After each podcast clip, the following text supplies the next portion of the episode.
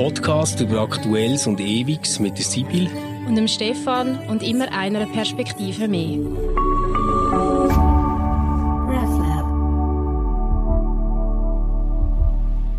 Hallo Sibyl, ähm, schön dich zu sehen. Wir sind ja heute noch viel weiter auseinander als normalerweise. wir haben das ja letztes Mal angekündigt, dass wir trotz Ferien aufnehmen. Und wenn ich dich so anschaue, habe ich das Gefühl, dass es bei dir etwa yeah, 15 Grad kälter ist als bei mir. Kann das sein? Ja, hoi Stefan. Ja, das sieht so aus ähm, und ist auch so. Also das entspricht durchaus der Tatsache, weil du sitzt dann nämlich so in einem sehr sommerlichen T-Shirt vor mir yeah. und ich sitze so in einem Wollenpulli vor dir. vor dir heißt natürlich vor der jeweiligen Laptop-Kamera. genau. ähm, du bist in Bella Italia in der verdienten yeah. Ferien und ich bin erst gerade aus den Bergen zurückgekommen, wo es heute also, ähm, zumindest etwa ab 1200 Meter, also so ab den Mittelstationen aufwärts hat es geschneit. Wow. Ähm, wir sind verwacht und haben auf, auf weiße Berggipfel geschaut. also bei, bei, uns ist der Herbst, wenn nicht sogar schon der Winter definitiv angekommen und du hast noch ein eine Verlängerung vom Sommer, was wir ja bei dem leider sehr trüben Sommer, den wir hatten und auch relativ kalten und nassen Sommer gut kann verstehen, dass du den noch ein bisschen verlängern in dem Sinn, dass du noch ein bisschen Sonne geniessest und hoffentlich auch gut genau. essen. Und es tut, es tut auch richtig gut. Und Essen ist so ein Stichwort, das ein bisschen gerade überleitet zu unserem letzten Thema. Ohne Green Pass, wie das hier heisst, bekommst du gar nichts. Und zwar nie. Ähm, also sogar schon, wenn du irgendwie willst, Plätze reservieren in einem Restaurant, heisst es äh, gerade eben, ob du den Green Pass hast. Und das ist das Erste, was du zeigst. Und äh, jetzt ohne irgendwie jetzt tief in Klischee-Kisten zu greifen, das ist jetzt mal etwas, wo wirklich der hinterste und der letzte Kellner oder Kellnerin hier ziemlich ernst nehmen. jetzt weiss ich, dass du eine Umfrage hast gemacht. Wir haben ja letztes Mal eben darüber geredet, ähm, Zertifikatspflicht für Gottesdienst etc. Aber natürlich eben eine Beerdigung, äh, andere Kasualien. Und du hast dort eine Umfrage gemacht. Was ist dir so aufgefallen dabei? Also ist mir aufgefallen, also ich habe zwei Sachen gefragt. Ich habe gefragt, sind ihr grundsätzlich für, also findet ihr grundsätzlich Zertifikatspflicht eine gute Sache? Äh, befürwortet ihr das? Das ist die eine Frage, die ist sehr deutlich ausgefallen. Da haben äh, eine große Mehrheit gefunden, ja, das ist eine gute Sache.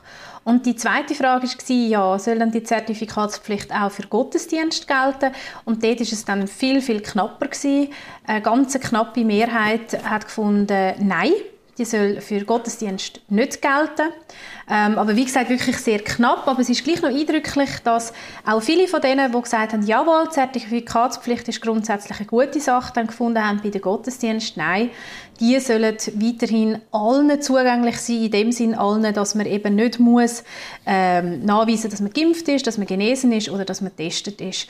Ähm, dass das irgendwie doch noch ein Unterschied gemacht wird. Also das ist eigentlich noch erstaunlich gewesen und hat sich ja vielleicht auch ein bisschen in dem gespiegelt, was wir letzte Woche diskutiert haben.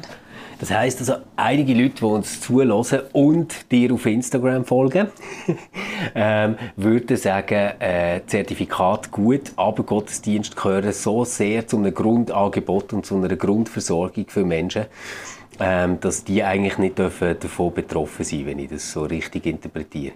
Und Ganz das genau. ist ja wunderbar, das ist... dass wir zwei am Podcasten sind, wie du kannst hören, wo du bist und wenn du willst und mit Masken oder ohne und geimpft und ungeimpft, natürlich immer lieber geimpft. Ähm, aber äh, dort macht euch niemand irgendeinen Strich durch die Rechnung und ihr bekommt das volle Angebot wie immer. An dieser Stelle auch ganz herzlichen Dank wieder allen, die mitgemacht haben ähm, bei diesen Umfragen, allen, die auch sonst uns Feedback gegeben haben, wo wir immer bemüht, alles zusammen zu beantworten. Vielen herzlichen Dank, wir schätzen das wirklich sehr und genau, ich habe merci. heute Stefan, haben wir gesagt, ähm, wir möchten gerne über etwas reden, wo unter Umständen dann nachher auch sehr viel könnte zu reden geben und wo wahrscheinlich ja. jede und jeder... Wo schon ganz viel zu reden gibt im Moment, Ja, oder? wo ganz viel zu reden gibt, das kommt, genau, kommt noch dazu man wahrscheinlich gar nicht an dem vorbeikommen ist. Aber ganz, die grundsätzliche Frage, die wir nachher noch daran anschliessen ist wahrscheinlich eine Frage, die sich äh, viele von euch auch damit befassen. Und wir sind natürlich dann sehr gespannt, was ihr dazu meint. Und zwar, Stefan, wenn ich jetzt sage, Konsequenzen für Luke, ja. dann wissen wahrscheinlich viele, ähm, dass es den Hashtag schon seit einigen Monaten mittlerweile gibt. Ähm, genau. dass der jetzt noch wieder neue Fahrt aufgenommen hat, weil ein Spiegelartikel erschienen ist und weil erst gerade der Comedy-Preis war in Deutschland und all das hat ganz viel Wellen geworfen. Jetzt gibt es aber vielleicht einige, die uns zuhören, die sagen, hä, was, wer, wie, was für Konsequenzen, für wen? Und für, das müssen wir ganz, für die müssen wir ganz schnell zusammenfassen, um was es und, geht. Und vielleicht fangen wir mal wirklich ganz am Anfang an. Ähm, Ines Aioli ist äh, eine Podcasterin, ähm, eine Comedian eigentlich auch, kann man sagen, aber auch so ein bisschen ein Star und Sternchen. Ähm, wo äh, immer wieder lustige Sachen hat gemacht, auch zum Beispiel mit dem Robbie Williams etc. Und, so. und die hat einen ganz lässigen Podcast gehabt, der hat «Besser als Sex». Und der hat sie zusammen gemacht mit der äh, Lila Lowfire. Ich habe das immer gerne gelesen, ich habe es super gefunden. Und irgendwann in diesem Podcast hast du gemerkt, jetzt ist die Stimmung bei der Ines Aioli völlig kippt. Die hat überhaupt keinen Bock mehr über Sex zu reden. Das ist irgendwie alles äh, total traumatisch. Also wirklich krass gewesen. Äh, wirklich so man hat sie nicht mehr wiedererkannt. Es ist alles so traurig, schwer, ähm, wirklich ganz schwierig geworden. Und sie haben dann den Podcast auch eingestellt. Und Grund für das ist immer gesehen, dass sie sagt, sie hat ähm, sexualisierte Gewalt erlebt. Also sie hat, äh, ja, wie will man sagen, sexualisierten Missbrauch oder so erlebt, oder? Mhm. Und äh, sie hat aber nicht gesagt, durch wen. Und äh, es ist aber so in der Kölner Szene irgendwie anscheinend schon immer gemunkelt worden, dass das könnte der Luke Modric äh, gewesen sein. Das ist quasi so ein bisschen die Vorgeschichte vom Ganzen. Und dort äh, hat es immer wieder Fans und Sympathisanten gegeben. Man muss aber sagen, nicht so die wirklich Bekannten aus der Comedy-Szene. Die haben eher immer am Luke Modric äh, die Stange gehalten, bis vor kurzem, wo sich denen mit ihr solidarisiert haben. Und aus dem heraus ist dann der Hashtag entstanden, Konsequenzen für Luke. Genau, also der Luke Mockridge muss man vielleicht noch schnell erklären, für die, die ihn nicht kennen, ist ein sehr, sehr, sehr erfolgreicher Comedian in Deutschland, sehr erfolgreicher Moderator, also er hat verschiedene, oder Fernsehshow-Host, oder wie sagt man dem, er, hat, er ist vor allem ein, ein, ein Aushängeschild von Sat1, er hat dort sehr viele Sendungen, die er eben moderiert oder hostet, er hat wirklich sehr erfolgreiche Comedy-Programme, die auf Netflix laufen und so weiter. Ähm, er kommt aus einer bekannten Familie, seine ähm, Eltern sind sehr bekannte Schauspieler, also der Vater Schauspieler, die Mutter Schauspielerin, ähm, ähm, wo verschiedene Bühnenproduktionen mitgespielt haben, aber zum Beispiel glaube auch in, in, ganz bekannten Fernsehformaten wie Lindenstraße und so. Also behafte mich nicht darauf, aber auf jeden Fall schon die Eltern sind sehr bekannt und er hat ganz viele Brüder, ich glaube fünf Brüder und praktisch alle von denen sind irgendwie auch im Showbiz tätig. Also man hat es da, und das ist wichtig, um den Fall zu verstehen, auch mit einer extrem mächtigen Familie zu tun, in dem Sinn, dass die natürlich im, im, in der, in der Showszene im weitesten Sinn einfach sehr, sehr, sehr gut vernetzt sind und sehr viele Leute kennen. Und die Ines Aioli Pauli dagegen ist natürlich ein sehr kleines Licht, um das jetzt mal so zu sagen. Also die hat natürlich niemals die Connections. Ähm, und das ist sicher auch etwas, was bei dem Fall noch wichtig ist, dass es da ein, ein, ein gewisses Machtgefälle ähm, gibt zwischen den beiden. Und wie gesagt, sie hat, du, hast, du hast es gesagt, sie hat den Namen nie genannt, aber man gewusst, dass die beiden ein Paar sind. Ähm, und es hat die Gerüchte schon über den Luke Mockridge gegeben, ähm, dass er äh, sich Frauen, übergriffig, äh, Frauen gegenüber übergriffig verhält, auch im Ausgang und so weiter. Und irgendwann haben sich dann einmal die Leute eins und eins zusammengereimt und dann ähm, ist es dann herausgekommen, dass es sich wirklich um ihn handelt und dass sie ihm, wie gesagt, den Vorwurf macht und das ist dann auch vor Gericht geklärt worden. Ähm, ja, eben nicht. Ja, oder eben nicht. Ja, es ist eben es nicht geklärt worden. Es ist, es ist wie klar gewesen, es würde zu einer Pattsituation kommen, wo mhm. Aussage gegen Aussage steht. Und das bedeutet, letztendlich hat sie eigentlich keine Chance gehabt, ähm, durchzukommen. Und das Verfahren ist dann eingestellt worden, 2020 ist das gewesen, weil man einfach gesehen es, es wird nicht länger oder, von der Beweislage. War übrigens dann aber noch eine Situation gewesen, wo eigentlich einfach ist gesehen, ich sage jetzt mal so ein bisschen platt, gell? Ines Aioli gegen Luke äh, Mockridge. Und da, dort ist irgendwie wie klar gewesen, dass das wird nicht länger. Jetzt haben wir eine andere Situation, das hat eben viel mit dem Spiegelartikel zu tun, den du zitiert hast. Genau, jetzt etwa vor zwei Wochen, meinte ich, ist ein Artikel im Spiegel erschienen, wo sich eben noch einige Frauen mehr äußern und erzählen, was sie für Erfahrungen gemacht haben mit ähm, Luke Mockridge, ähm, wo sie auch als ähm, sexualisierte Gewalt erfahren haben, als Übergriff erfahren haben. Anonym äußern sie sich und ich denke, das ist auch immer wieder etwas, wo zu reden gibt, warum sich Opfer von sexualisierter Gewalt anonym äußern. Das ist ja immer sofort dann der Verdacht, um ja, also wenn das so wäre, könnten die ja auch mit, mit Namen und Bild anstehen. Vielleicht dazu ein Satz. Dina Sayoli muss, seit bekannt worden ist, äh, um wen es sich handelt, nur noch oder muss, muss rund um die Uhr Body, äh, Bodyguards dabei haben, Personenschützer, weil sie so viele Morddrohungen überkommt. Also man muss genau. sich das mal vorstellen. Ähm, das ist keine Seltenheit, dass wenn sich Frauen äußern und sagen, sie sind Opfer von sexualisierter Gewalt geworden, dann sind sie schuld. Es gibt natürlich auch das Victim Blaming, oder, wo man dann sagt, ja, die hat doch das wählen, die hat doch das herausgefordert. Ähm, da gibt es ja auch entsprechende äh, Verhörprotokolle von, von, Polizistinnen und Polizisten, die dann fragen, ja, was haben sie denn angehabt? Also würde das eine Rolle spielen? Über das müssen wir jetzt mhm. nicht mehr reden. Ich glaube, das ist, ist zu banal, als dass wir alle wissen, dass es natürlich so nicht geht, dass es völlig egal ist, was jemand angehabt hat und dass nie, nie irgendein Grund ist, warum jemand nachher muss äh, einen sexualisierten Übergriff ähm, äh, erfahren. Aber so Sachen gibt, also das Victim Blaming und auch, dass so, ähm, dass eigentlich das eigentliche Opfer zur Täterin gemacht wird oder man auch sagt, die will doch Fame, oder? Das mhm. ist auch so etwas. Also es gibt niemand, niemand in der ganzen Geschichte, wo jemals Fame bekommen hat, weil Nein. sie einen Mann angezeigt hat ähm, wegen, wegen einem sexuellen Übergriff. Niemand. Das ist völlig ein haltloser Vorwurf und trotzdem geistert der um und aufgrund von all dem, also das Victim Blaming, das, die Täter-Opfer-Umkehr, dann die, der krude Vorwurf, eben jemand will Fame, ähm, führt einfach dazu, dass, dass natürlich Frauen sich heute nur noch in den meisten Fällen nur noch bereit sind, anonym zu äußern. Wir kennen ja in der eigen, eigenen Reihe unserer Kirche auch so einen Fall. Mhm. Aber aber ja, vielleicht, vielleicht fangen wir mal an mit dem, was, was will der Hashtag eigentlich? Was würde das jetzt heißen? Konsequenzen für Luke? Ähm, weil ja, ich, ich will jetzt nicht auf den Fall eingehen, Sibyl. Äh, wir haben jetzt lang immer über das geschwiegen und machen das auch weiterhin, aber wir kennen das ja auch so ein bisschen aus den eigenen Killereien, oder? Dass man relativ schnell nachher also zu einem Punkt kommt, wo man sagt, hey, schau mal, wenn etwas passiert ist, was strafrechtlich relevant ist, dann machen eine Anzeige, gewinnen den Prozess und dann ist die Sache klar, dann gibt es ein Urteil. Solange es das aber nicht gibt, gilt eine Unschuldsvermutung und es ist eine mega Sauerei, dass man Leute auf sozialen Medien oder sonst in Medien so dermaßen durch den Dreck zieht und ähm, solche Anschuldigungen, vor allem wenn sie dann noch anonym kommen, könnten ja auch haltlos sein und wie gehen wir eigentlich um? Äh, sind wir denn so eine Lynchjustiz quasi in den Medien, weißt?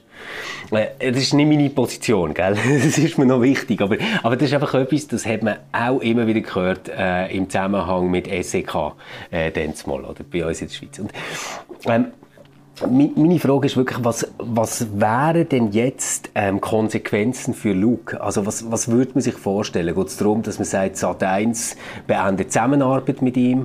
Geht es darum, dass man irgendwie sagt, ähm, wir alle boykottieren jedes Format, wo der Luke Modric drin vorkommt? Was, was ist so die Idee dahinter? Weil das habe ich noch nicht geschnallt.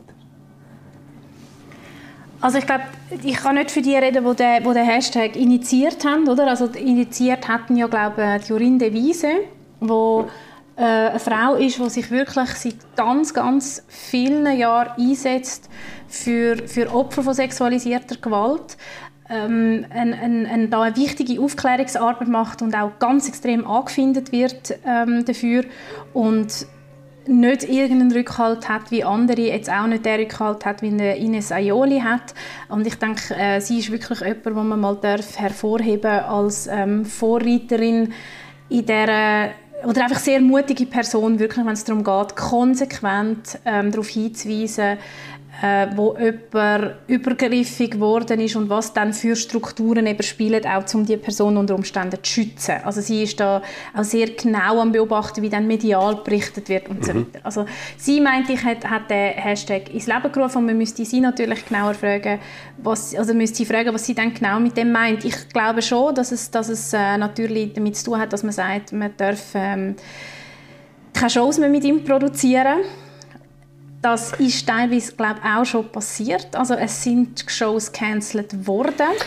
Ja, ich habe das im Fall noch schnell nachgeschaut, von seiner Seite her. Also er hat sich ja eine Auszeit genommen im Sommer und hat jetzt die verlängert. Ja, da sind wir jetzt natürlich bei der Kommunikation, oder? Von ah. beiden Seiten. Also das ist natürlich für beide Seiten die beste Kommunikation. Der Sender muss sich nicht den Vorwurf einhandeln, ihr äh, lüncht jemanden, der doch eigentlich strafrechtlich gar nicht, ähm, gar nicht irgendetwas Stimmt, festgestellt ja. worden sind, dass er sich da falsch verhalten hat. Und er kann natürlich das Gesicht wahren und sagen, meine Shows sind nicht abgesetzt worden, sondern ich habe das äh, aus freien Stücken gemacht. Also ich glaube, das ist mehr äh, Kommunikationsmittel ähm, oder wie soll ich sagen, ein Kommunikationsstil. Ich glaube schon, dass, dass, es, dass es da schon Konsequenzen äh, hat. Es hat jetzt ja beim Comedy-Preis Konsequenzen gehabt. Seine, seine Show ist, ist von der Nomination ähm, genau. die ist, die ist zurückgezogen worden. Dort auch wieder, ja, man will das Team schützen, dass sie da nicht... Ähm, irgendwie dem ja. ausgesetzt werden. Aber ich glaube, auf, auf was du auch willst, willst kommen, oder, ist die Frage, von, wenn man von jemandem weiss, oder von, von jemandem vermutet, ja, das ist, aber, ja, schau, Sibylle, genau, ich, genau das. Also ich, ich, habe jetzt, ich, ich habe zwei Themen, die ich will besprechen. Okay. Das eine ist eigentlich... Tell me. Nehmen wir jetzt mal an, nehmen wir jetzt mal an, es ging um einen anderen Fall. Lösen wir es einfach ein bisschen schnell von dieser Luke Modric-Geschichte, weil, weil wir wissen letztendlich beide nicht, was genau dort passiert ist.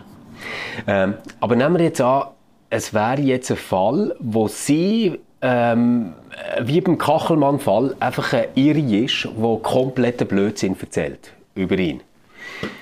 Ähm, und äh, dem sein Ruf wäre total ruiniert. Und es gäbe nachher Hashtags Cancel Kachelmann oder irgendwie so etwas.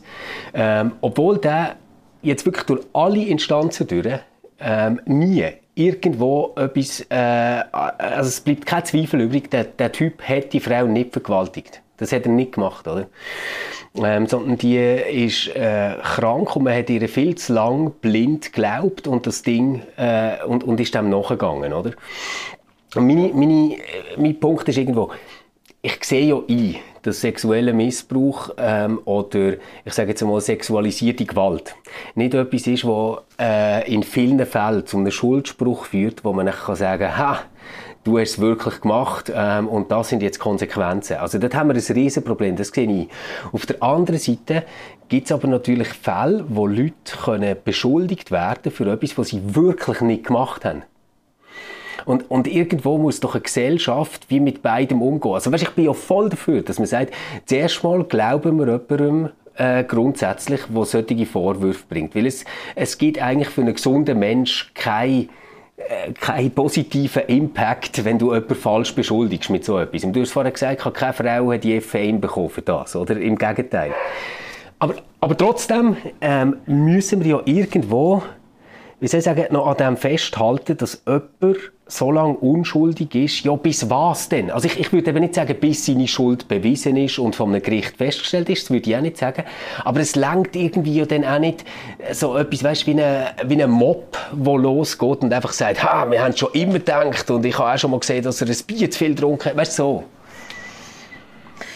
Ja, also ist eine, ist eine wichtige und eine schwierige Frage, die du stellst. Ähm, grundsätzlich glaube ich, muss man wirklich festhalten, dass immer noch, aber du hast es selber gesagt, ich sage es jetzt nochmal, natürlich viel, viel mehr ähm, Frauen, Menschen überhaupt Opfer von sexualisierter Gewalt werden, die nie Täter, Täterinnen zur, zur, Voll, zur ja. Verantwortung gezogen werden und es genau. null Konsequenzen hat, weil wir in einem System leben, das zeigt auch der Fall Luke Mockridge, wo letztendlich täterfreundlich ist. Oder? Also Täter schützen, werden geschützt, auch darum, denke ich, weil wenn...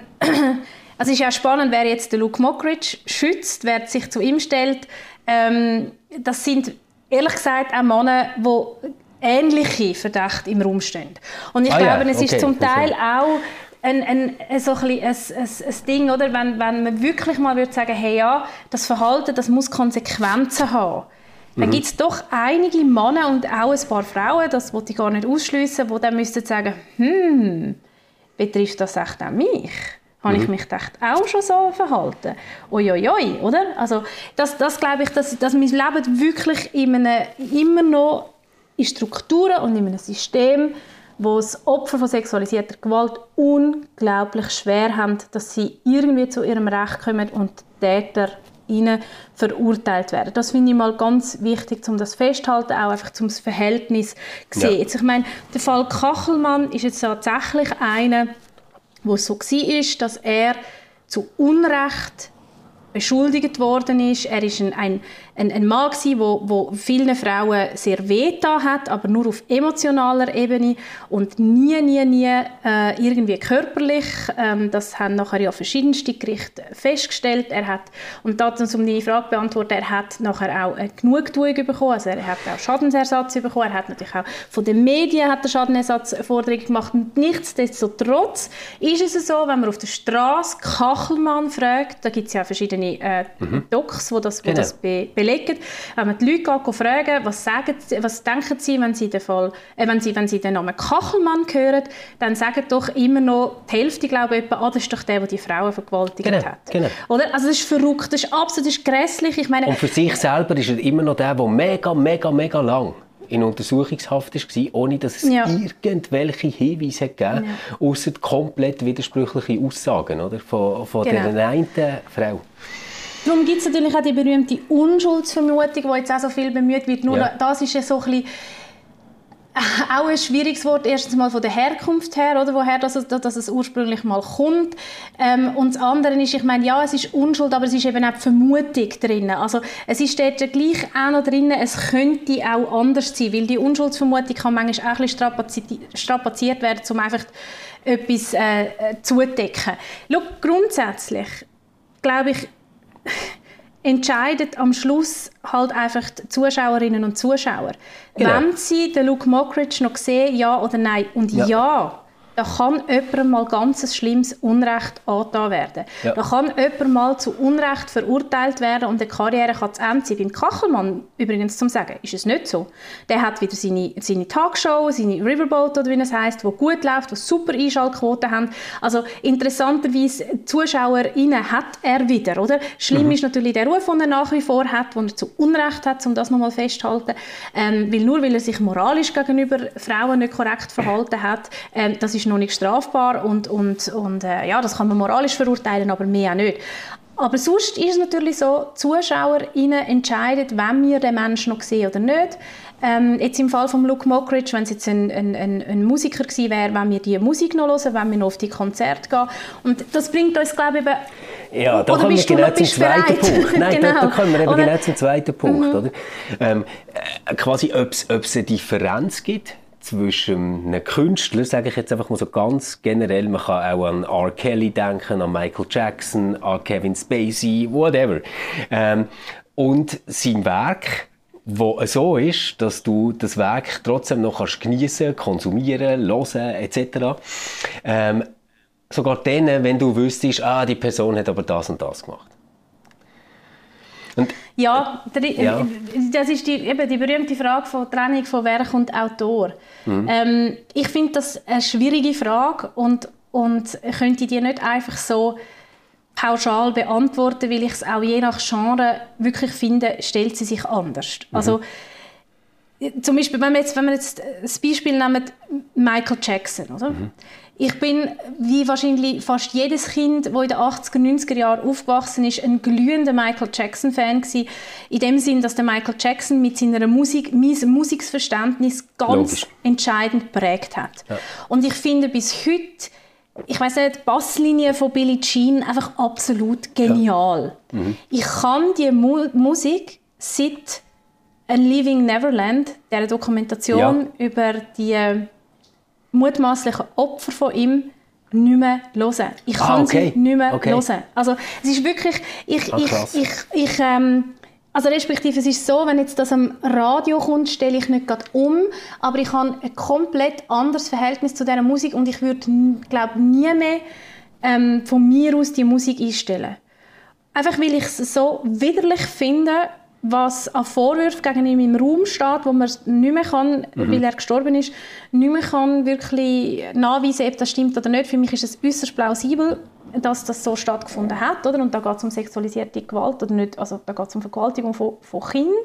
Also um pädosexuelle Handlungen, wirklich etwas vom Widerwärtigsten, was es gibt. Und ich äh, halte die, die Opfer für sehr glaubwürdig in dem, was sie in Living Neverland erzählen. Ähm, wüsste auch nicht, warum sie das, ähm, sich dem so sollten aussetzen Auch bei allem vermeintlichen Fame, das sie da dafür äh, da überkommen. Und ich muss wirklich sagen, seitdem, ich kann immer noch musikalisch, finde ich es immer noch genial. Mhm. das hat nichts an, der, an Genialität verloren. Aber ich habe keinen Bock mehr. Ich will nur schon seine Stimme nicht mehr hören. Okay, krass. Das ist aber krass. etwas ganz Persönliches, oder? Ich, ja. ich, das ist, und das ist im Fall nicht mal reflektiert. Ja. Das ist etwas, Nein, ich, ich, ich, ich habe jetzt ein bisschen über das nachgedacht und ich merke so wie, ähm, bei mir kommt es glaube mega darauf an, was das, das Kunstprodukt ist und ob das irgendwie in einem Verhältnis steht äh, zu dieser Handlung. Mhm. Ähm, Beispiel, äh, Salvador Dali äh, ein Künstler, den man toll finden oder nicht. Ähm, mhm. ich, ich habe so Kindererinnerungen daran, wo wir das Museum dort sind besuchen, das Dali-Museum, und ich, ich habe es super gefunden. Die schmelzenden Uhren und so, gell? Genau, so das Zeug, oder? Mhm. Es, ich finde das jetzt nicht mehr so toll. Ähm, aber äh, ich habe dann auch mal später, als ich mich mit ihm befasst habe, am Gimmi ist das gesehen, ähm, im, im, Kunstunterricht, äh, wirklich mitbekommen, er hat so richtig sadistische Züge gegenüber äh, seiner Partnerin. Also wirklich ganz üble Sachen. Und dann äh, irgendwie die Bilder mit den äh, quasi schon fast vor Schmerzen entstellten Tierkörpern etc. Äh, zu sehen und, und so Sachen, das, das geht nachher für mich wirklich auch nicht mehr, das würde ich auch sagen. Aber äh, Kevin Spacey, wo, wo wirklich von ganz, ganz schweren Vorwürfen betroffen ist, ähm, weißt House of Cards kennst du, oder? Kevin mhm. Spacey. Ja. Ähm, ich, ich würde den immer noch gerne sehen als Schauspieler. Und zwar, mhm. wirklich, mir, mir, mir geht es jetzt so wieder um, ähm, ich finde, und vielleicht hat das tatsächlich so etwas mit einem protestantischen Menschenbild zu tun, das ich habe, dass, dass es eine Freiheit gibt im Menschsein, die noch einiges erlaubt, zwischen dem Mensch selber und seinem Werk irgendwo zu unterscheiden. Also, auch ein Mörder, um es jetzt ganz krass zu sagen, ist letztendlich nicht darauf festgelegt, dass er ein Mörder ist, sondern er ist jemand, der einen Mord begangen hat. In meinem Weltbild. Ähm, und jemand, der etwas ganz, ganz Schreckliches macht, äh, mit sexualisierter Gewalt und so, ist für mich immer noch kein Triebtäter, sondern es ist jemand, der das gemacht hat. Und, und solange ich ähm, irgendwo noch, also ich, ich habe so wie die Idee, dass, dass wir alle irgendwo ambivalent sind. Gewisse Menschen machen Sachen, wo man nicht kann entschuldigen wo man nicht einfach kann sagen ja, gell, wir sind alle so ein schwierig manchmal oder so. Nein, die machen wirklich grausame Sachen. Und trotzdem kann auch in diesem Leben noch so Grossartiges entstehen, dass ich es nicht möchte ver vermissen quasi. Mhm. Also ich sehe das in weiten Teilen auch so, aber darum, ich habe euch das Beispiel mit Michael Jackson gebracht, weil, wie gesagt, da kann ich wirklich immer noch anerkennen, hey, das ist einfach musikalisch ziemlich mhm. genial, oder? Ja. Was der da natürlich auch mit Hilfe von anderen produziert hat und, und das hat wirklich Popmusik tief mhm. prägt durch die Genialität. Ich finde, es gibt eben andere Bereiche, ähm, wo, wo die Haltung, die ein Mensch hat, viel mhm. stärker hineinfließt, wie jetzt der, bei der Bassline von Billie Jean. Ja. Und das ist zum Beispiel gerade der Bereich Humor. Also ich, ich meinte, und da kommen zum Beispiel auch C.K. Lewis oder so, oder, mhm. wo auch die, genau. die Vorwürfe ähm, hatte, dass er von verschiedensten Frauen ähm, gegen deren, denen ihren Willen masturbiert hat. Ähm, du kannst nicht Stand-up-Comedian sein und verlangen, dass Werk und Künstler oder Werk und Künstlerin getrennt wird. Du stellst dich selber so stark auf der Bühne als das, was du eben auch als Persönlichkeit bist aus, dass mhm. das nicht funktioniert. Oder auch beim Humor grundsätzlich. Humor hat immer etwas mit Haltung zu tun. Und eigentlich wird der Humor dass ich den Humor von jemandem verstehe und kann sagen, ob ich es lustig oder nicht lustig finde, muss ich die Haltung, die dahinter steht, kennen. Ähm, ah, sonst okay. funktioniert es für mich nicht. Oder? Also, darum sage ich auch immer, für mich persönlich funktioniert rechte Satire nicht. Also Satire, okay, wo aus einem okay. rechtskonservativen Hintergrund kommt. Oder ja. Stichwort Nebelspalten finde ich nie lustig. Einfach nie. Ja. Weil die Haltung dahinter schon einfach, für, wie soll ich sagen, für mich verunmöglicht, dass das, was nachher rauskommt, lustig ist. Ja. Und genauso, das muss nicht nur eine politische Haltung sein, sondern das kann eben zum Beispiel auch sein, dass ich weiß, wie sich jemand gegenüber Frauen verhält. Weil jemand, der gegenüber Frauen regelmäßig übergriffig wird. Ich weiß, beim Luke Mockridge ist das mutmaßlich, oder? Aber einfach, wenn jetzt, wenn jetzt das auch bewiesen wäre, ähm, dann finde ich die Haltung so widerlich, dass ich mir nicht vorstellen kann, dass ich irgendetwas, was der Mensch macht, lustig finde. Und ich bin auch ganz sicher, dass die Haltung sich irgendwo widerspiegelt in dem, was der Mensch macht. Also für mich, ich, beim Humor finde ich es ganz entscheidend, was trägt die Person für eine Haltung, also was hat die Person grundsätzlich für eine Haltung, was ist das für eine Person, ob ich das nachher lustig finden oder nicht. Das ist für mich wie Prämisse. Das, was du jetzt über Satire hast gesagt, das leuchtet mir voll ein, weil da finde ich es ganz schwierig, zwischen Person und Werk zu trennen, weil, weil ich irgendwie, ja, wie das Gefühl habe, Satirikerin oder der Satiriker, das ist der Mensch, der mir jetzt zeigt, wie er die Welt wahrnimmt oder wie sie die Welt wahrnimmt. Und das hat etwas zum Teil Salopps oder Zynisches oder so. Ähm, wo ich viel mehr Mühe habe, ähm, ein Werk gut zu finden oder weiterhin zu genießen, als wenn jetzt eine Person sich völlig daneben benimmt oder irgendwie einen schlechten Charakter hat oder so, ist, wenn das in so Strukturen entsteht, wo ich würde sagen, die sind toxisch. Also ich habe das vorher angedeutet mit dem Kevin Spacey, oder? Und nachher, was macht Netflix? Sie schneiden ihn aus allen Rollen raus, man produziert keine weiteren äh, Staffeln mehr mit ihm, etc. Und eigentlich fände ich aber interessanter, wenn Sie in dem Moment mal würden überlegen, hey, warum schaffen eigentlich so viele Vollidioten bei uns, die solche Mist machen? Warum sind irgendwie ähm, unter Stars so viele Menschen, die ähm, komplett kranke Existenzen sind und solche, äh, solches Leid verursachen. Und warum verdienen wir eigentlich an dem ganzen Seich immer mit? Und ich finde es nachher halt mega, mega scheinheilig, wenn jetzt ähm, beim, beim Kevin Spacey irgendwie nachher äh, 50 Leute kommen, die sagen, ja, wir haben schon immer gedacht, das ist irgendwie ein bisschen komisch. Und beim Luke Modric sagen jetzt alle, wir haben schon immer gedacht, das passt irgendwie noch gut, was wir jetzt aber hören und so. Und ich denke immer, hey, aber wenn die sein Umfeld sind, wenn, wenn, wenn die mit diesen Leuten zusammen leben und, und ihre Champagner saufen, die sie ausgeben, dann sagen doch äh, etwas, bevor es passiert. Dann schauen doch auch zu diesen Leuten, oder? Und mhm. all die, die, die nachher dann immer kommen und sagen, ja, also ich habe schon immer irgendwie ein schlechtes Gefühl gehabt, die finde ich viel, viel schlimmer, ähm, wenn es für mich darum geht, ob ich ähm, so ein Produkt noch toll finde, so einen Film oder so eine Show oder so ein Musikstück, als die Einzelexistenzen, die vielleicht auch unter Druck oder wie sie einen schlechten Charakter haben oder whatever ähm, an der Welt und ihrem Erfolg zerbrechen. Also das würde ich unterschreiben. Ähm, ich, ich finde auch, man müsste viel mehr die Strukturen anprangern, als, als das Kunstprodukt in erster Linie zu verbieten. Weil ich glaube auch, äh, ein, oder, das ist, du hast ein gutes Stichwort gesagt mit es gibt dann ein Umfeld, wo, wenn das ans Licht kommt, plötzlich sagt, aha, ja, ja, da sind wir nicht erstaunt. Ja, das stimmt schon. Ja. ja, also, solange sie aber eine goldige Nase mit dem Mensch verdient haben und die werden das gemerkt haben, dass der sich äh, irgendwo in einer ungebührlichen bis äh, fast strafrechtlich relevanten Art und Weise gegenüber anderen Menschen äh, äh, benimmt, dort haben sie geschwiegen, oder? Also, du, hoffentlich merkt es niemand, weil wir verdienen ja. uns ja goldige Nase damit. Harvey Weinstein, oder?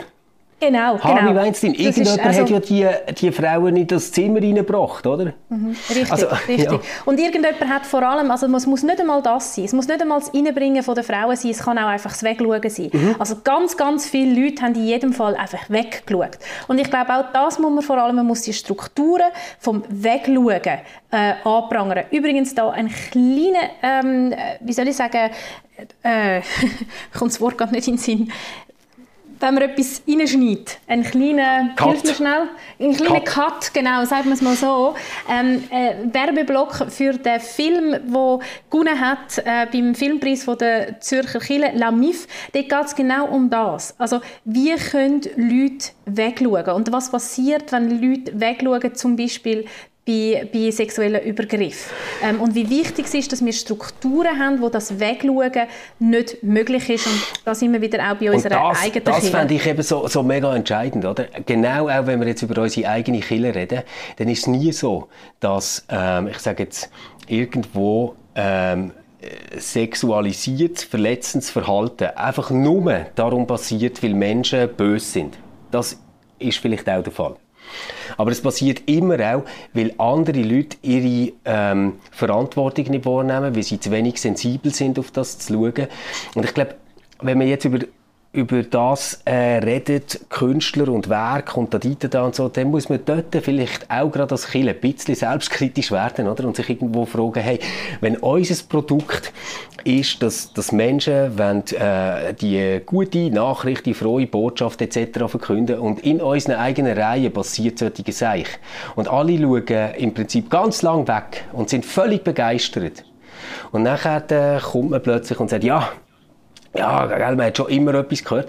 Dann finde ich einfach, nein, dann müssen wir wirklich über Bücher, weil dann haben wir eine Kultur, die solche Sachen unterstützt.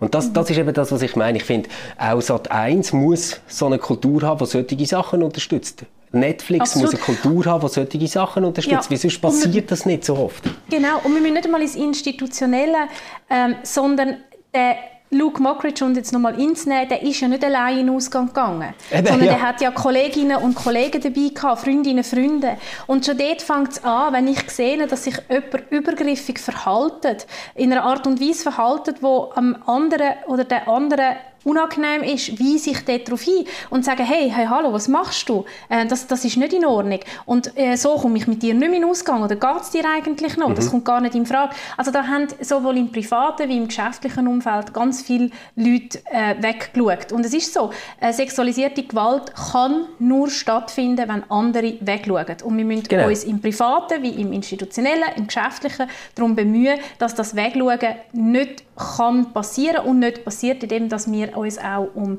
um, um empathische Menschen in Machtpositionen zum Beispiel bemühen. Oder? Übrigens, noch, noch zum, ich habe vorhin noch einhaken bei dieser Trennung von Werk und Autor, wo du gesagt hast, mit dem Dali. Ähm, ich habe so ein ähnliches äh, Erlebnis mit dem Picasso. Oh, der Picasso yeah. ist ja auch ein Mensch, der sich gegenüber äh, Frauen sehr, sehr äh, unkorrekt verhalten hat. Heute würde das sicher auch ähm, strafrechtlich geahndet werden, auch mit Minderjährigen und so. Und dort habe ich dann wie im Picasso-Museum in, in Barcelona gemerkt, oder natürlich ist das genial, was er auch mit seinem Kubismus und so weiter Neues gebracht hat in der, in der Malerei. Ähm, und das kann ich nach wie vor absolut anerkennen, dass das, dass das genial ist. Ich bin keine Kunsthistorikerin, also im, im richtigen Maß anerkennen, da fehlt mir dann das Know-how dafür. Aber irgendwie kann ich doch äh, auch als Laien merken, okay, krass, der hat irgendwie wirklich eine ganz neue Art von, von Perspektive gebracht. Auf der anderen Seite sehe ich aber auf diesen Bildern auch immer wieder mal Frauendarstellungen, die ich, die ich dann schwierig finde. Und ich finde eben dort fließt dann schon wieder die Haltung rein, oder? Mhm. Also wenn ich einfach nur junge, nackte Frauen male, dann sagt das irgendwie auch ein bisschen etwas über meinen beschränkten Horizont aus. Also, weißt, das ist, und, und ich kann dann durchaus anerkennen, dass das Pers perspektivisch ähm, total genial ist, aber das Sujet lässt schon ein bisschen auf eine, auf eine, auf eine schwierige ähm, Haltung äh, schliessen, wo ich dann auch das Werk nicht mehr so toll finde. Und da nochmal, was Kunst ist, definieren wir. Wir, letztendlich ich, definiere, ob das Kunst ist oder nicht. Ich sage, ob mich das Kunstwerk anspricht und ob ich das als Kunst empfinde oder nicht. Also, oder? Das ist so ein bisschen der Tod des Autors. Also, ja. Ich, weißt, ich, oder, ähm, oder, oder nehmen wir das, das, das, das berühmte Beispiel aus der Tate Gallery, ähm, äh, «This is an oak tree», oder? Und dann ist das Glas Wasser, das dort steht. Also der Künstler kann mir schon sagen, ein Oak tree ist ein Eichen, oder? Äh, ja. das, ist, das ist ein Eichen. Ähm, aber ich als Rezipientin sage immer noch, kommt das bei mir so an? Nehme ich das als Kunst wahr oder nicht? Also das finde ich noch wichtig, um auch ein bisschen die Macht oder die scheinbare Macht, die die Künstler haben, ähm, ein bisschen wegzunehmen. Mhm. Es ist letztendlich nur Kunst, was bei mir als Rezipientin ähm, als Kunst ankommt und es ist letztendlich nur Kunst, die sich Geld damit verdienen lässt, wenn ein Großteil der Leute anerkennt, jawohl, das finde ich Kunst oder im weitesten Sinn, ähm, äh, das ist es mir wert, meine Zeit oder mein Geld oder beides in die Person und das, was die macht, zu investieren. Und da, denke ich, sind wir auch in der Verantwortung, genauer anzuschauen und zu sagen, ähm, was können wir eben auch zum Beispiel aufgrund von einer Haltung oder aufgrund von einem Verhalten, das jemand an den Tag legt, noch als Kunst anerkennen und was, was nicht. Ich, ich finde das wirklich sinnvoll. Ich möchte einfach genau an diesem Beispiel noch ein, äh, eine Runde weiter drehen. Oder? Weil, weil, wenn das Ding schon, sagen wir jetzt, in der Tate äh, Gallery steht oder irgendwie sowas, dann ist im Prinzip schon entschieden, dass es Kunst ist und du stehst nur noch davor und kannst sagen, ob du es auch gut findest oder nicht. Und ein bisschen so, finde ich, ist das mit RTL, Sat1 und Netflix. Also wenn du die Plattformen hast, wenn du Absolut dort kannst auftreten ja. dann ja, hast du einfach schon den Status. Und darum finde ich, dürfen wir als Konsumenten uns nicht dumm äh, verkaufen lassen. Ähm, und, und einfach so all Jahr, all zwei Jahre äh, rollt mal wieder irgendein Kopf von so einem Promi dann dort, weil er sich wieder voll daneben benannt hat. Und niemand schaut auf die Struktur, die dahinter ist und es mhm. möglich macht, dass immer solche Köpfe wieder dort sind. Mhm. Oder? Mhm. Das, das finde ich eigentlich etwas, wo, ja, wo, was viel dringendere Problem ja. ist. Äh, ja. Ja, ich kann, äh, genau, und da habe ich zum Beispiel noch etwas, was mir noch ein Anliegen ist und was ich ganz heikel finde. Oder? Ich finde es ganz heikel, Kunst zu verbieten. Und sagen, das, das darf man nicht zeigen, das geht nicht. Ähm, oder respektive, ich bin darum ähm, kritisch, weil man das aus, natürlich aus, aus ähm, Diktaturen kennt. Das ist ein ähm, beliebtes Mittel, oder? wenn man, wenn man ähm, entartete Kunst und so weiter denkt. Aber es kann auch in der DDR sein, wo einfach gewisse Kunst verboten war. Darum bin ich da sicher sehr, sehr skeptisch. Auf die andere Seite, ähm, das, was produziert wird, ob das Kunst ist oder nicht, lassen wir mal dahingestellt, und von vielen Menschen konsumiert wird, zum Beispiel Musik, Film definieren ziemlich stark ähm, auch, was wir letztendlich dann, um es jetzt ganz stark zu sagen, auch als Wirklichkeit wahrnehmen. Also Beispiel Rap-Text, oder?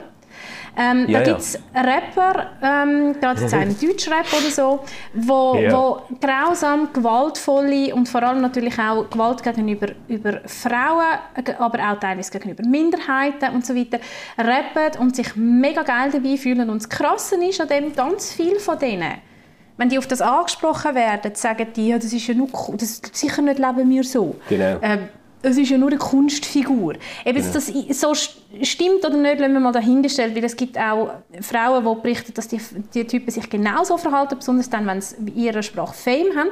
Aber selbst wenn das nur eine Kunstfigur ist, die Jugendlichen, die das hören, für die ist das bare Münze. Die können das, die, für ihnen sagt Kunstfigur nichts. Oder? Ja.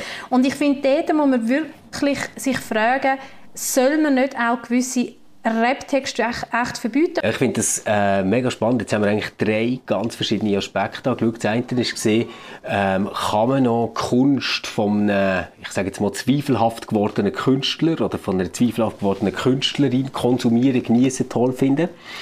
Nachher sind wir so darauf gekommen, dass das Ganze auch immer in einem Umfeld spielt. Also können wir irgendwie Kunst, die in nennen wir es jetzt mal so, toxische Strukturen entstehen, irgendwie noch gut finden.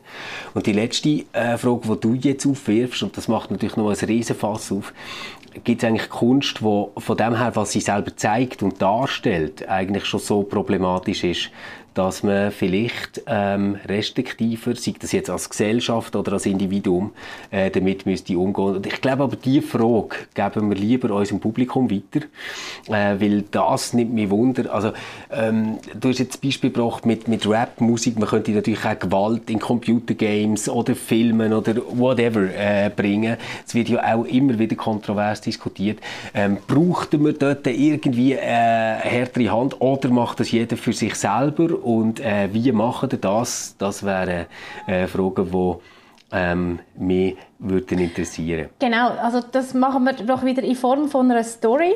Und was wir ah, und was wir machen das, gell? wir machen das ist wie das Projekt früher in der Schule. Yeah, wir machen yeah. das, äh, noch, haben noch ein Projekt, genau. das wir miteinander machen. Ähm, ah, ich habe immer mit den Gruppen abgemacht, Sivi. Nein, du tust, ja, du tust ja dafür, dass immer alles äh, schön layouten und aufladen und so. Also da sind, sind unsere ähm, Erbetli sind da sehr gerecht verteilt.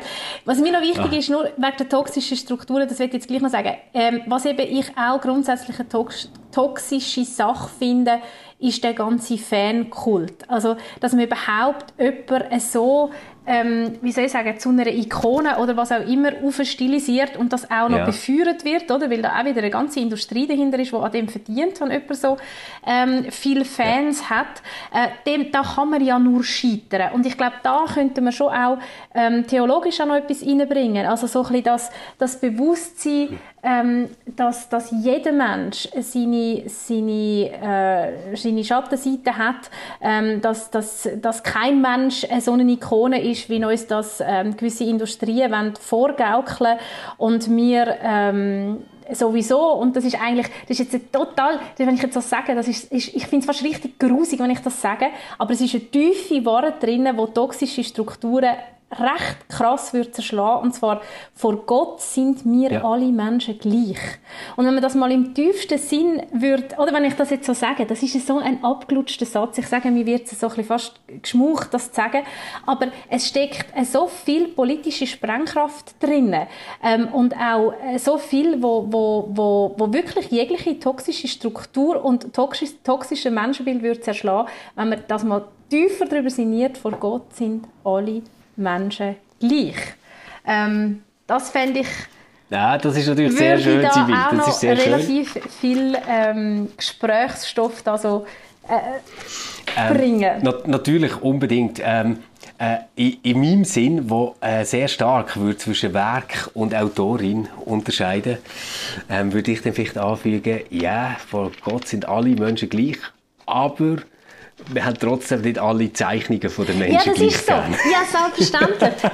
und es singen nicht alle gleich das, schön. Ist so, das ist so. Aber um das geht es ja dort nicht, sondern es geht ja wirklich im tiefsten genau. Sinne ums Nein, nein, du hast völlig recht. Was man auch noch muss sagen, nein, wenn man wirklich konsequent würde zwischen Werk und, und, und, und ja, genau. Künstler genau. trennen, dann müssten wir die reformierte Kirche zumachen. Zumindest die protestantische Kirche. Weil der Luther hat sehr, sehr zweifelhafte mhm. Züge in seiner Haltung. Also er war einfach antisemitisch gewesen, wie halt leider damals und das damals kann man in gewissen Kreisen gerade noch weglassen, viele Leute sind oder fast alle Leute sind. Also auch dort, oder? Das, das ist so Natürlich. schwierig. Oder darf man noch eine Wagner-Oper hören? Das ist das Gleiche. Ich meine, jetzt, ich finde Wagner grauenvolle Musik, aber das zeigt, dass ich eine absolute Banausin bin. Das ist mir schon klar, aber ich bin beim fliegenden Holländer wirklich eingeschlafen. Gott sei Dank sind die, die, die Opernsessel so bequem gewesen. Ähm, aber das geht, das geht relativ weit. Ähm, was für Bücher darf, darf man dann noch lesen? Soll man noch lesen?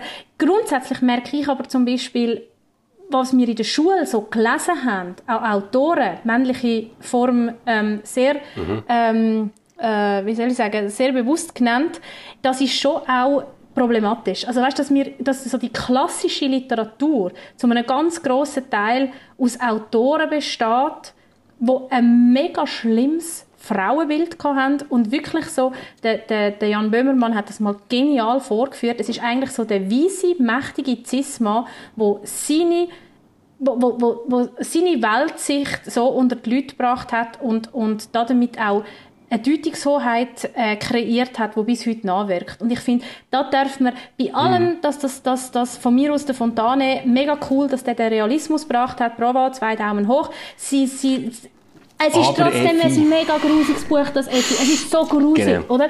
Und, und, und ich finde, das, das, das, das muss man einfach genug, also man muss einfach auch genug differenziert mit dem umgehen und nochmal weg von dem Fankult. Weg von dem, dass, dass irgendeiner Ja, aber eben, das, das habe ich im vorher gemeint mit dem Sibyl, wenn man, wenn man eben wirklich zwischen Werk und Autorin genug unterscheiden dann könntest du immer noch begeistert sein von Werk, aber es gibt eben nicht mehr den Fankult, der sich an einer Person festmacht und quasi alles, was die Person macht, nachher muss toll finden. Schon, oder? aber du kannst es ähm, nicht so trennen. Das kannst eben, gerade auch bei Büchern, du kannst doch das nicht wirklich trennen. Stichwort Peter Handke, du kannst es einfach nicht trennen. Oder du kannst nicht seine Reisetagebuche ah, von Serbien... Natürlich kann ich sagen, oh, das ist ja mega schön geschrieben. Das sind ja unglaublich tolle Adjektive, die ah. er da genommen hat. Aber was er da schreibt und wie er den Karadzic äh, irgendwie versucht ähm, reinzuwaschen, das ist einfach grusig, ja. oder? Das, das ja, natürlich ist das grusig, aber ich, ich, ich mache jetzt das Beispiel Thomas Mann, finde ich, gibt Sachen, die finde ich einfach großartig und die würde ich immer lesen, weil ich sie wirklich ganz toll finde. Und ich bin froh, haben wir die in der Schule müssen lesen und äh, so, äh, ja, Zeiss ist er gar nicht unbedingt gesehen. Aber auf jeden Fall ähm, gibt es bei ihm auch Werke, die ich wirklich nicht toll finde. Und ich glaube, ganz viele Leute fänden die Werke nicht toll, wenn nicht Thomas Mann draufstehen Oder Hesse. Ich meine, hast du mal Hesse-Gedicht gelesen? Das ist so, das ist so ein Schwachsinn zum Teil. Das ist wirklich richtig schlecht so richtig kitschige Sülz-Scheiße, die nur darum bekannt ist, weil der Typ noch ein paar gute Bücher geschrieben Also, das, das, das haben wir doch irgendwie überall. Und ich finde auch bei Musikerinnen und Musikern ist nicht jedes Album so toll. Aber dort äh, hast du irgendwie so etwas wie eine Musikkritik, die das viel stärker wahrnimmt, als wir das, glaube ich, oft machen bei Prominenten, die einfach so in der Öffentlichkeit mhm. stehen dass, dass man eben wirklich die einzelnen Werke nimmt und sagt, das war ein toller Roman von ihr und der ist aber scheiße. Ja, absolut. Gewesen. Und nochmal, da sind wir aber auch in einer, also ich hoffe, ich hoffe sehr und ich bin sehr gespannt, wie das wird sein, wenn ich das bei meinen Kindern kann beobachten kann. Ähm, wir sind noch in einer Zeit aufgewachsen, wo die Werke einfach so, die hätte man müssen toll finden weil das ist ja mega, ich nehme nochmal Fontane, hey, mega toll, wie der da den Realismus äh, begründet hat, oder? Ich hätte doch in ja. allen Ernst nie ja. können aufstecken und zu unserer äh, äh, Deutschlehrerin sagen, sie, das ist absoluter Schwachsinn, finden Sie das nicht widerlich, wie er die Effi beschreibt? Das ist ja, das sind ja, das sind ja, mhm. äh, mhm. da, da, da, da, wird eine Vergewaltigung beschrieben, ähm, also eigentlich ist es eine Vergewaltigung und es wird beschrieben, als wäre das eine, eine romantische Liebesnacht. Äh, Geht es eigentlich nur, dass sie uns da so ein Buch vorsetzen?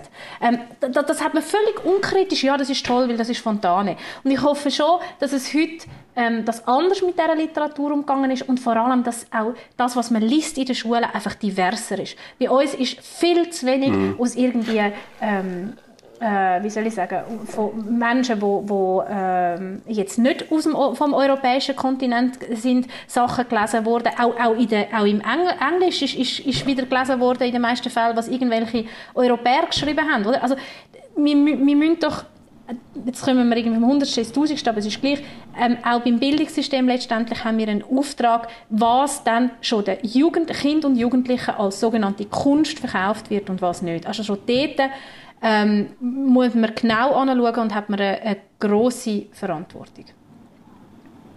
Mhm. Das ist doch ein schönes Schlusswort. Das ist doch ein schönes Vom 100. ins 1000.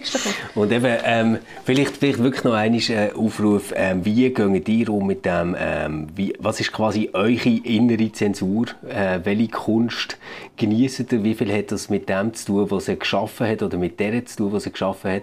Äh, schreibt uns das immer gerne an contact.reflab.ch oder die könnt der Sibyl oder mir direkt schreiben, die findet uns überall in den sozialen Medien oder auf der Webseite. Ähm, und äh, sogar auf äh, Podcast selber äh, könnt ihr draufklicken und antworten. Wir haben ja dort immer Links unten drin.